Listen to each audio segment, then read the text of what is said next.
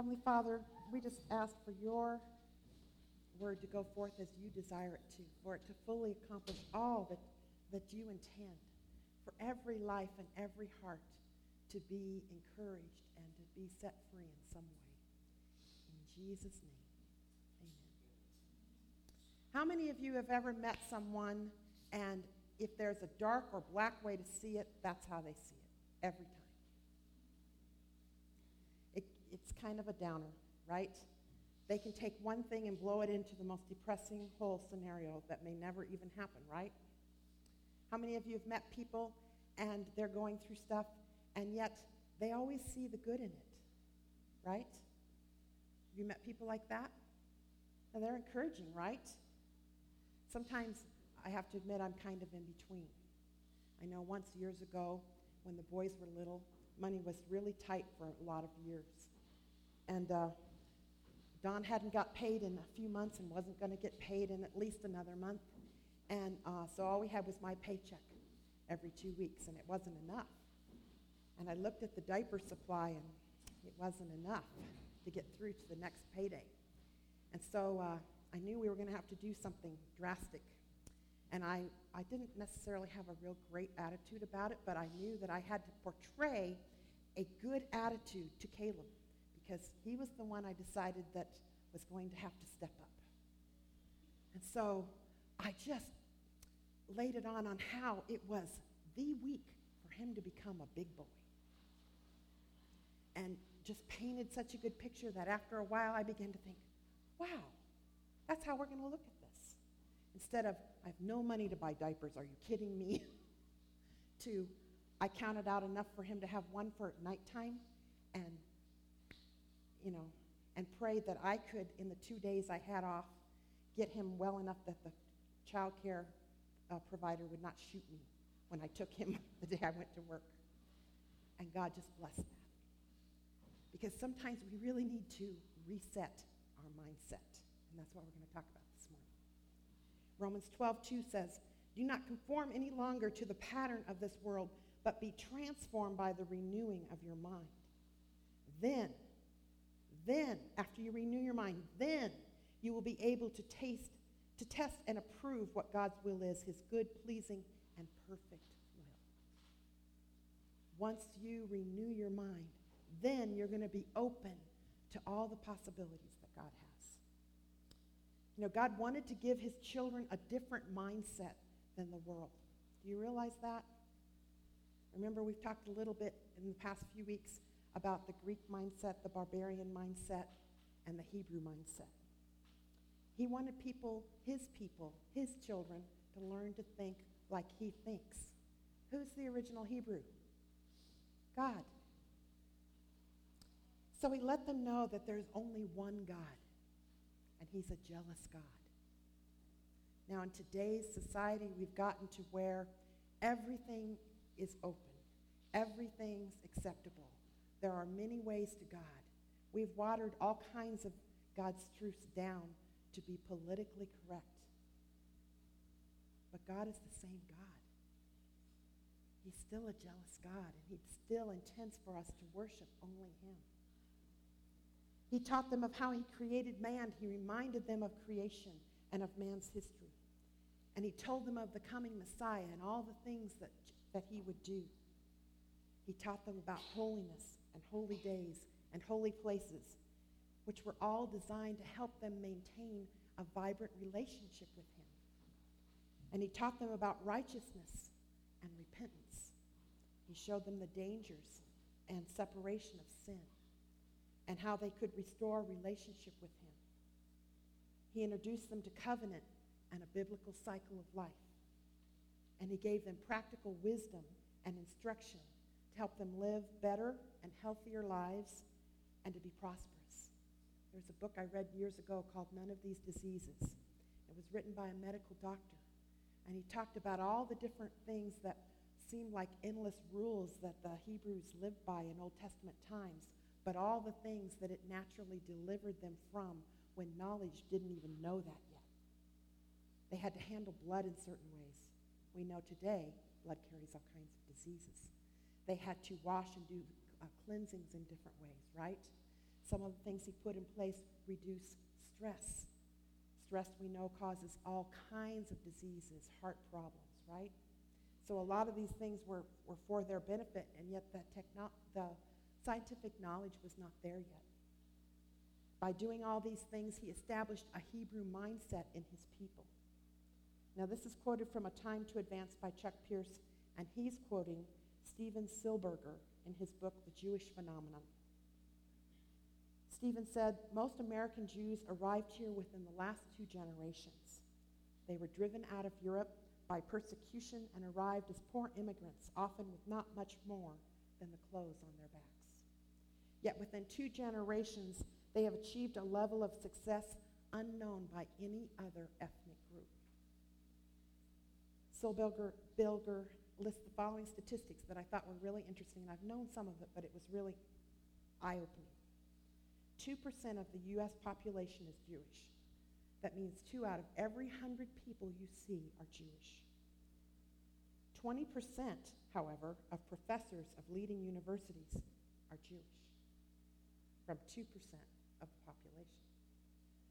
25% of American Nobel Prize winners are Jewish.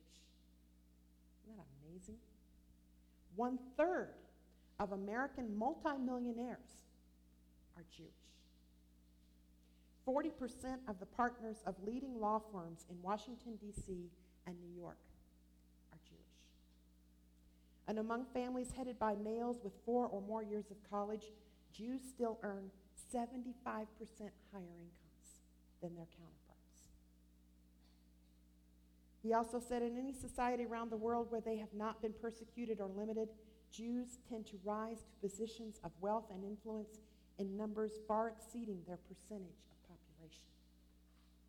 So, what does that tell us? There's something different about them, right? I believe that's probably why he decided that was a book that needed to be researched and written. Because why do people write books like that?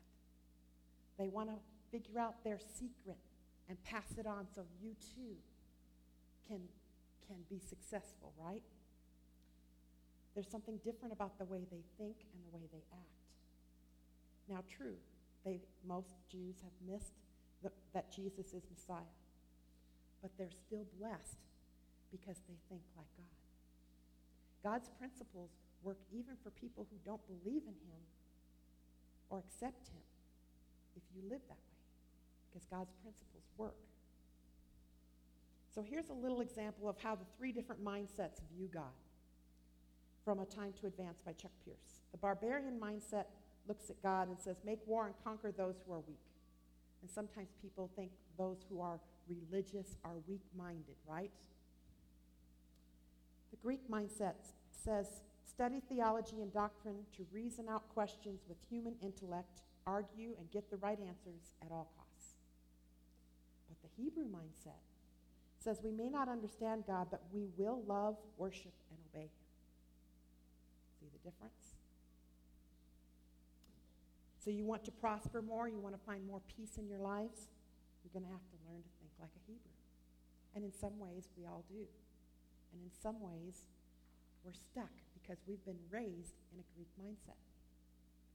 Pretty much all of Europe and America live in a Greek mindset. It's not a bad thing. It's just as you can see sometimes, it's a limited thing.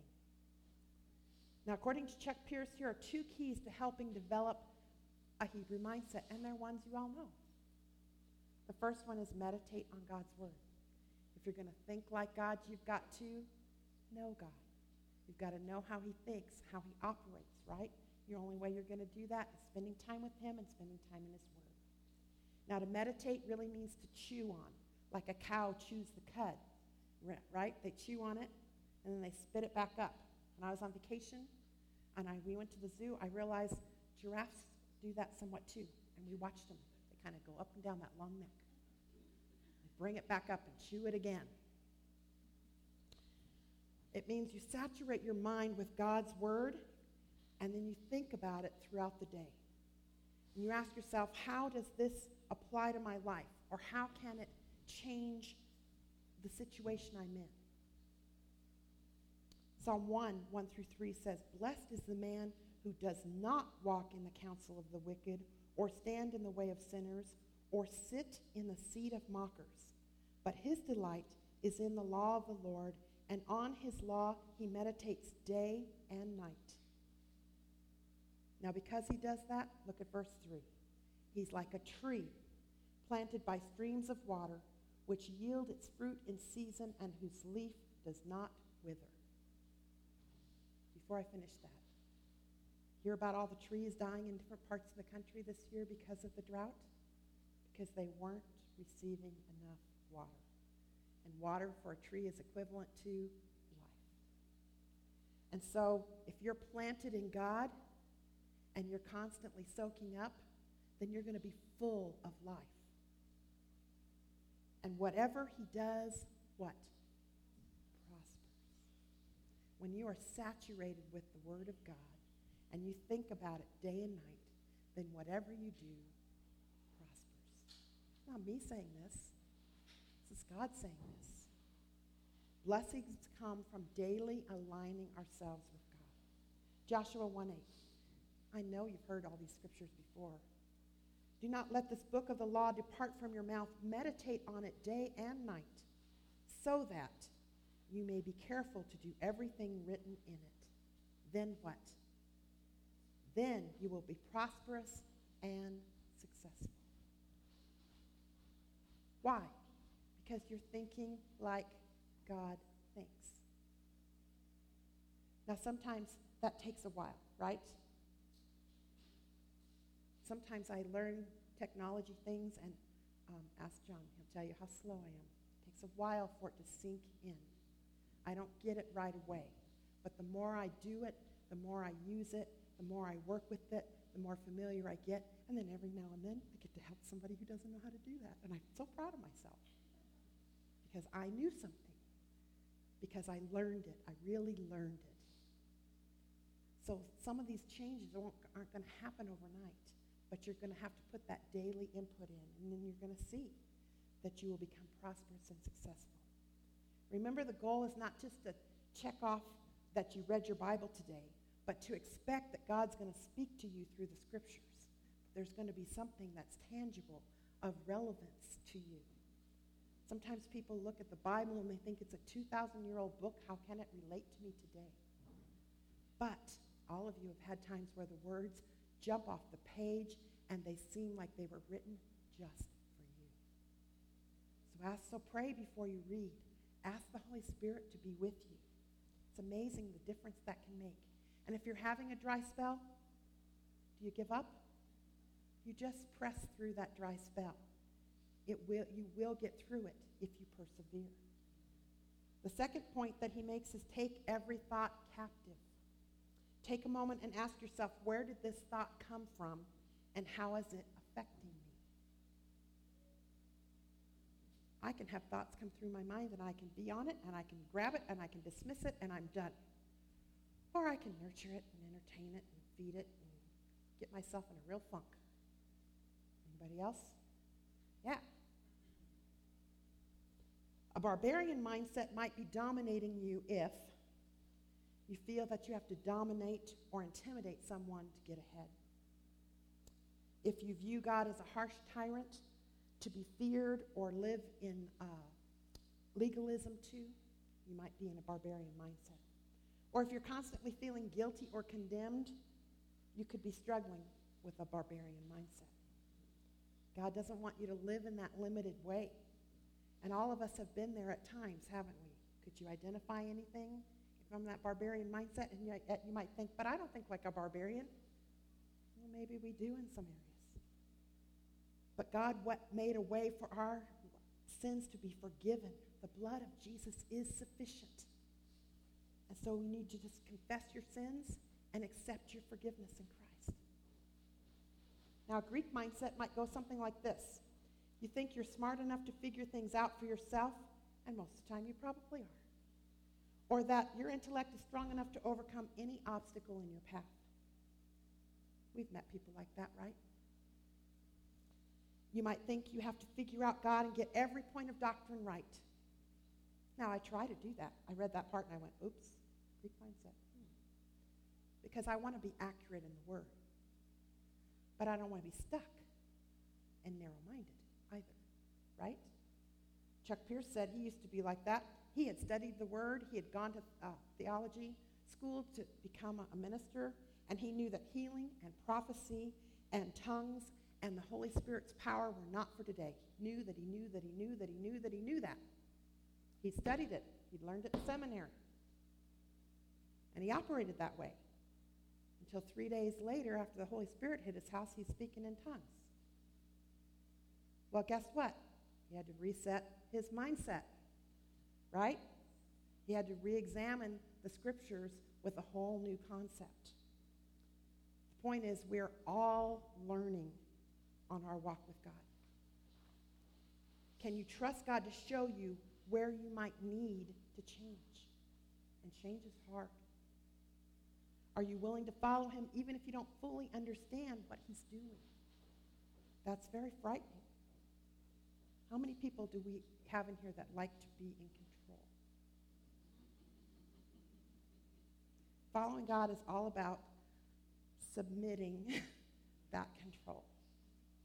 Sometimes it's easier than others, isn't it? The Hebrew mindset helps you understand that God has chosen you and watches over you. And if you really got that God chose you and watches over you and loves you and wants to bless you, then how would that change your day or your month or your year or your decade? See, we understand that some of the time, but we don't always understand it, do we? We don't always stay in that Hebrew mindset. Psalm 1 6 says, For the Lord watches over the way of the righteous, but the way of the wicked will perish. The Lord is scanning the earth all the time to watch over his children, to see who's obeying him. I don't know how he does it. Sometimes I get too many phone calls in a day and my head hurts at the end of the day. And yet he has time for all of us, all the time, every day, 24 hours a day, every year. He can handle all of that, and he loves it when you come to him. Genesis 24 1. I love this part.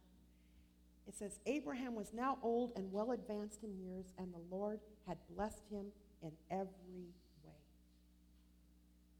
What does blessed in every way say to you? He's blessed in every area of his life, right? There isn't one way he'd turn and go, it's all good except for that. Blessed in every way. Whatever degree he's at, whichever way he turns, he's blessed, right? That's pretty powerful. Galatians 3 13 through 14. Christ redeemed us from the curse of the law by becoming a curse for us. For it is written, Cursed is everyone who is hung on a tree.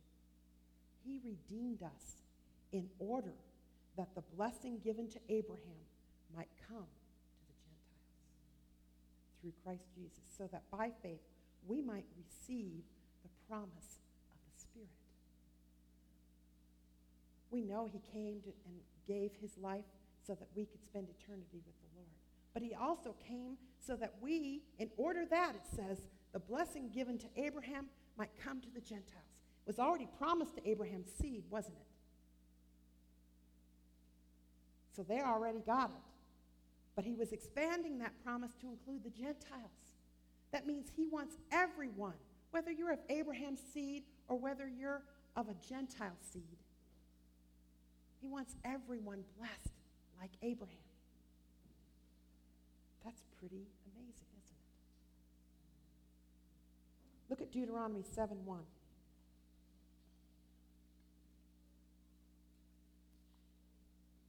When the Lord your God brings you into the land you are entering to possess and drives out before you many nations, the Hittites, Girgashites, Amorites, Canaanites, Perizzites, Hivites, and Jebusites, seven nations larger and stronger. What if we substituted when the Lord helps you enter the land he promised you to possess, he cast out poverty, sickness, disease, depression, family squabbles, poor marriages, argumentative children. Sometimes our problems are very large and they seem bigger and stronger than us, right? When the Israelites were going to, over, to overcome this land, they looked at these nations that were larger and stronger, and yet God prevailed. And this tiny population of favored, chosen people won. Because why? They're smarter than the average bear? No, because they have God on their side. Deuteronomy 7, 7 through 9. The Lord did not set his affection on you and choose you because you were more numerous than other peoples, for you were the fewest of all peoples. But it was because the Lord loved you and kept the oath he swore to your forefathers that he brought you out with a mighty hand and redeemed you from the land of slavery, from the power of Pharaoh, king of Egypt. Know, therefore, that the Lord your God is God. He is the faithful God, keeping his covenant of love to a thousand generations of those who love him and keep his commands. Ah, a condition at the end of that promise. Uh oh. He's willing to keep his covenant of love for who? Those who love him and keep his commands. There's a condition. Right? But the good news is if you're meeting the condition, then you're heir to the promise. Deuteronomy 7 12 through 15. If you pay attention to these laws and are careful to follow them, then the Lord your God will keep his covenant of love with you as he swore to your forefathers. He will love you and bless you and increase your numbers. He will bless the fruit of your womb, the crops of your land, your grain, new wine and oil, the calves of your herds and the lambs of your flocks in the land that he swore to your forefathers to give you. You will be blessed more than any other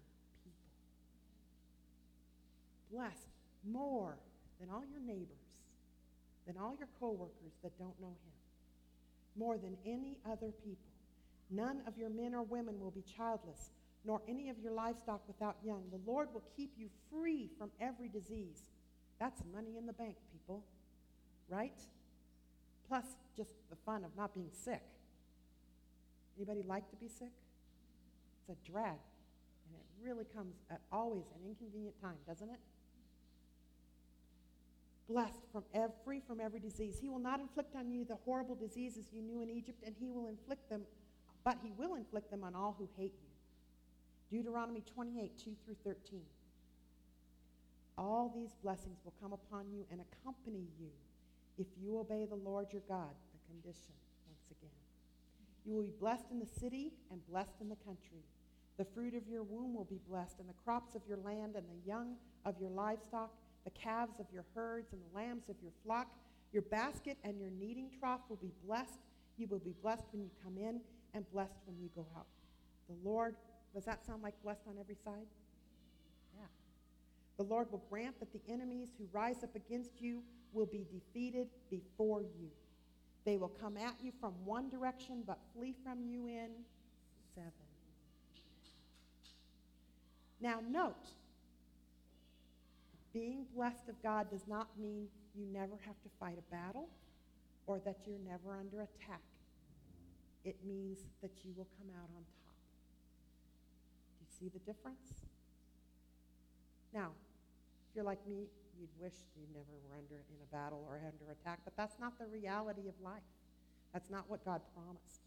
The Lord will send a blessing on your barns and on everything you put your hand to. Wow. That's amazing. That means you better be putting your hand to something, right? The Lord your God will bless you in the land he has given you. The Lord will establish you as his holy people, as he promised you on oath, if you keep the commandments of the Lord your God and walk in his ways. Then all the peoples on earth will see that you are called by the name of the Lord, and they will fear you. How are all the peoples of the earth going to see that you are called by the name of the Lord? How? And they're going to see that you're blessed. They're going to look at you and go, What is up with them? Why did Silbiger write his book on the Jews? What is up with them? 2% of the population, and they're in the 20 and 25 percentile and 33 percentile some pretty major impressive groups. What's different about them? Don't you want your coworkers and your neighbors scratching their head? What is different about these people? Because if they see that, not only will they fear you, they're going to want to come talk to you. What do you know that I don't know? And are you willing to share? Right? And you'll be able to. The Lord will grant you abundant prosperity in the fruit of your womb, the young of your livestock, and the crops of your ground, in the land he swore to your forefathers to give you. The Lord will open the heavens, the storehouse of his bounty, to send rain on your land in season and to bless all the work of your hands.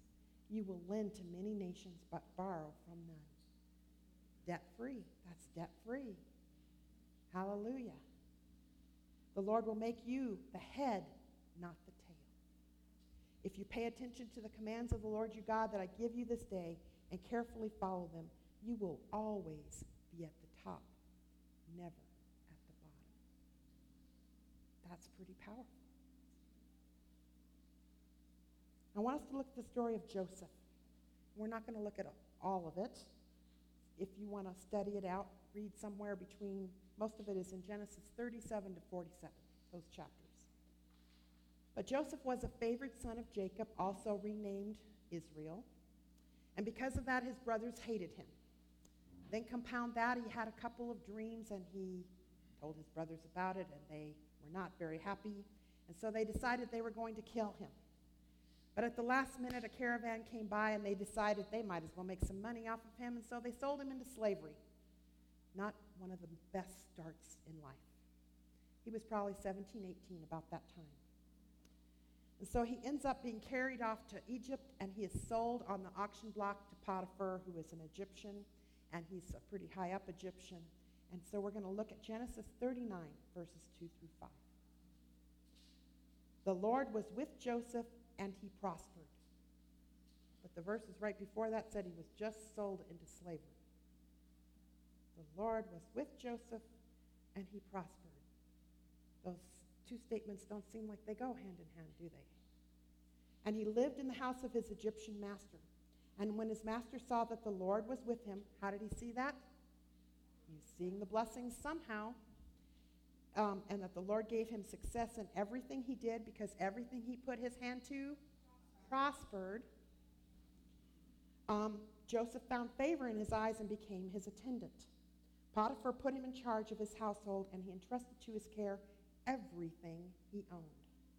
From the time he put him in charge of his household and of all that he owned, the Lord blessed the household of the Egyptian because of Joseph.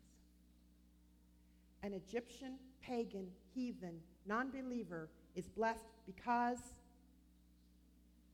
Joseph lives in his household.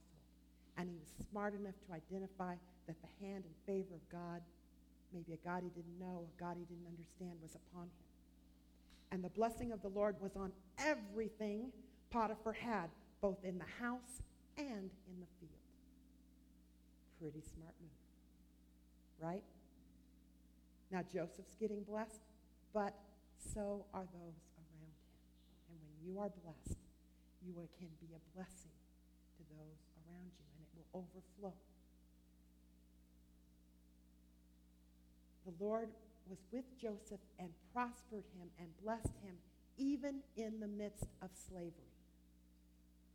Not your ideal situation, right? and he blessed his master. God blessed him in the workplace to such an extreme measure that his boss had no way not to notice it. Wouldn't you like your boss to come up to you and go, What are you doing every other worker I've got out there? Right? Because he's wanting to maybe put a little of that in the company. But when Potiphar's wife noticed Joseph and tried to get him to sleep with her, he refused, and he said, How then could I do such a wicked thing and sin against God? He knows that's sin. And he is of a Hebrew mindset enough to know that what? Sin is going to separate him from God. And when he's separated from God, he is not going to be blessed. right? So he's like, no way. A good thing. He stood his ground. He should be rewarded, right? Well, Potiphar's wife lies to her husband, and Potiphar throws him into prison. This isn't a prison with TV and an outside exercise yard, it's a dungeon. Wow, doesn't seem like a very good thing, does it? But Joseph must have still been able to keep a Hebrew mindset because Genesis 39 20 through 23 says this Joseph's master took him and put him in prison, the place where the king's prisoners were confined. But while Joseph was there in the prison, the Lord was with him. He showed him kindness and granted him favor in the eyes of the prison warden. So the warden put Joseph in charge of all those held in the prison, and he was made responsible for all that was done there. What did he do in Potiphar's house? He rose to the top. What has he just done in prison? He rose to the top.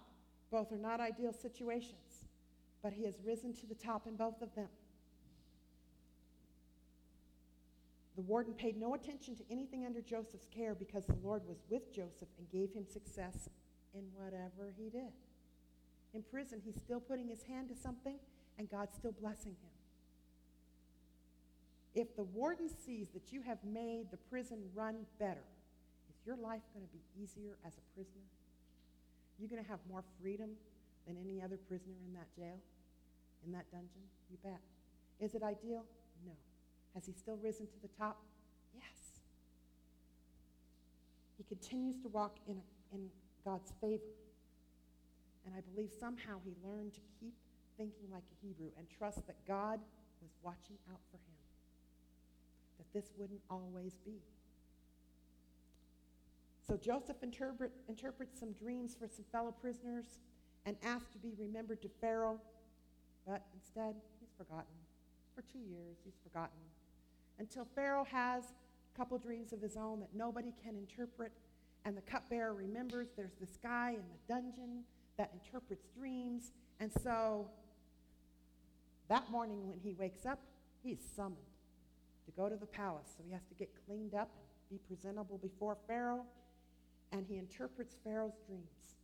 And then he tells Pharaoh, you know, here's what the dreams mean. There's seven good years of plenty, followed by seven years of famine. And if you're smart, Pharaoh, you're going to look for a really wise man, and he's going to set some food aside so that those seven lean years will not devastate the nation. This is what Pharaoh says in Genesis 41, 38 through 40.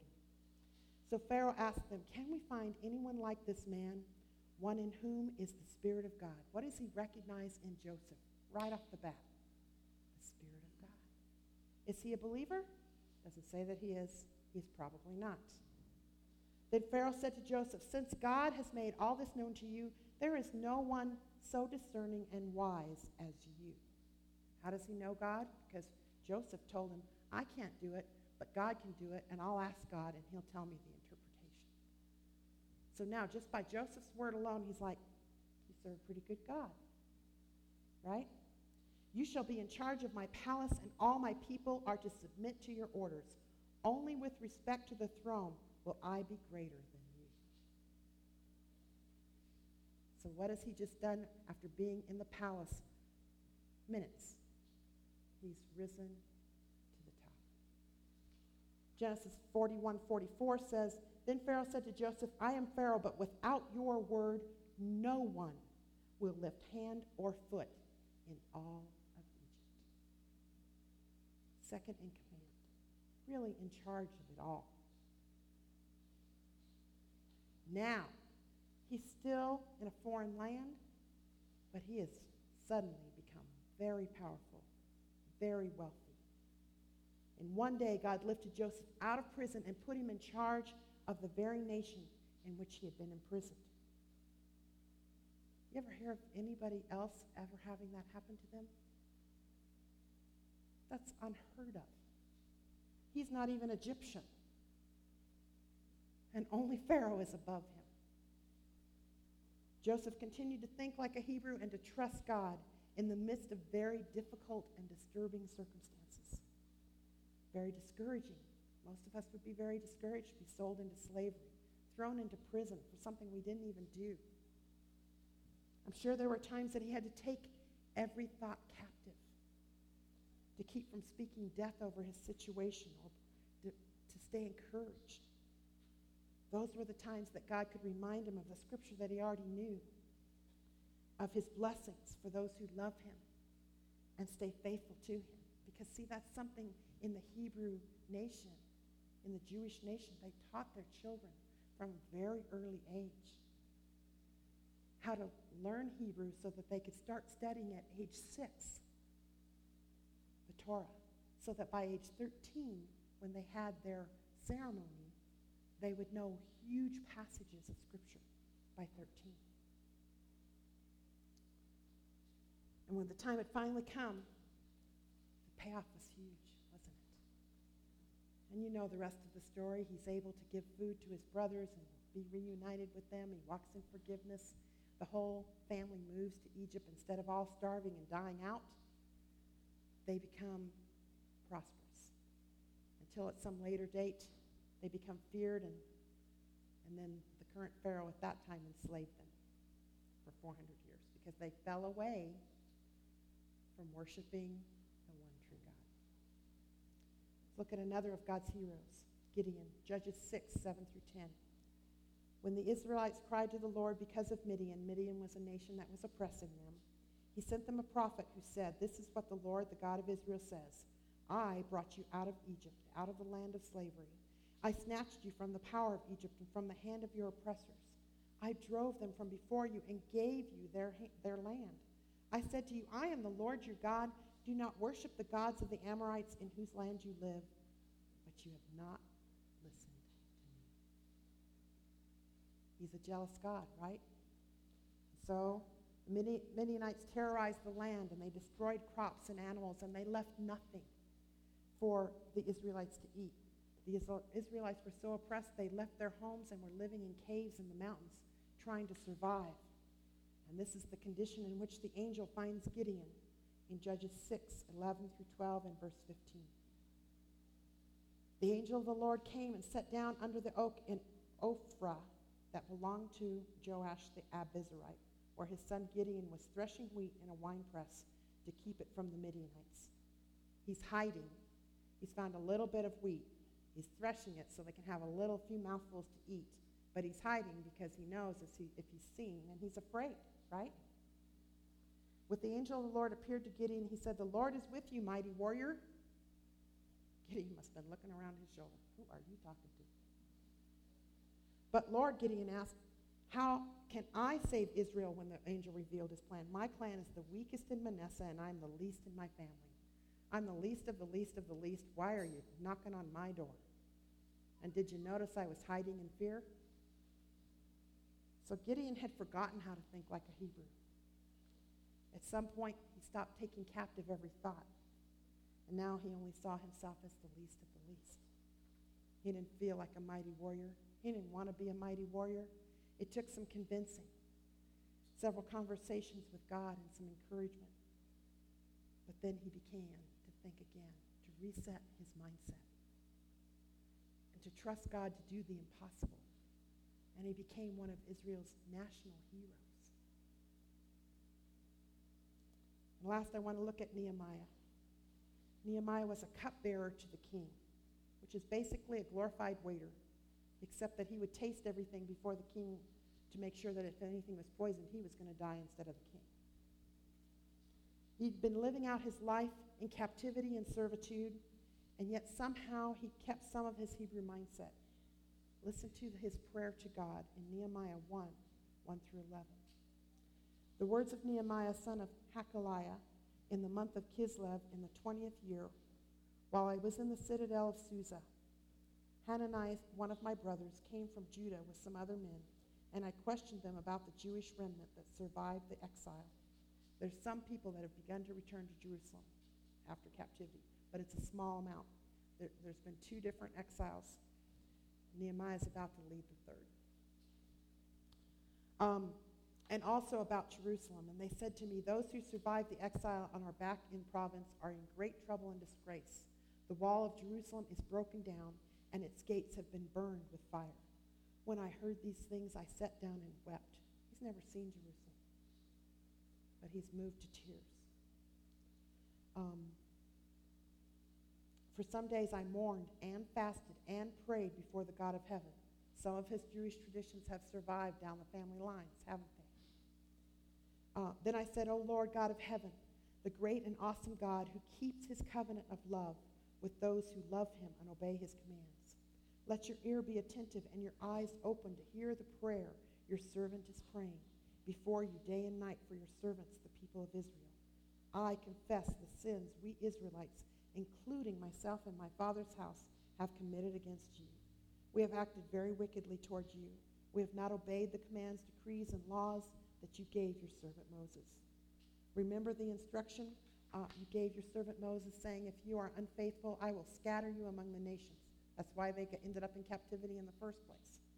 But if you return to me and obey my commands, then even if your, ex- if your exiled people are at the farthest horizon, I will gather them from there and bring them to the place I have chosen as a dwelling for my name.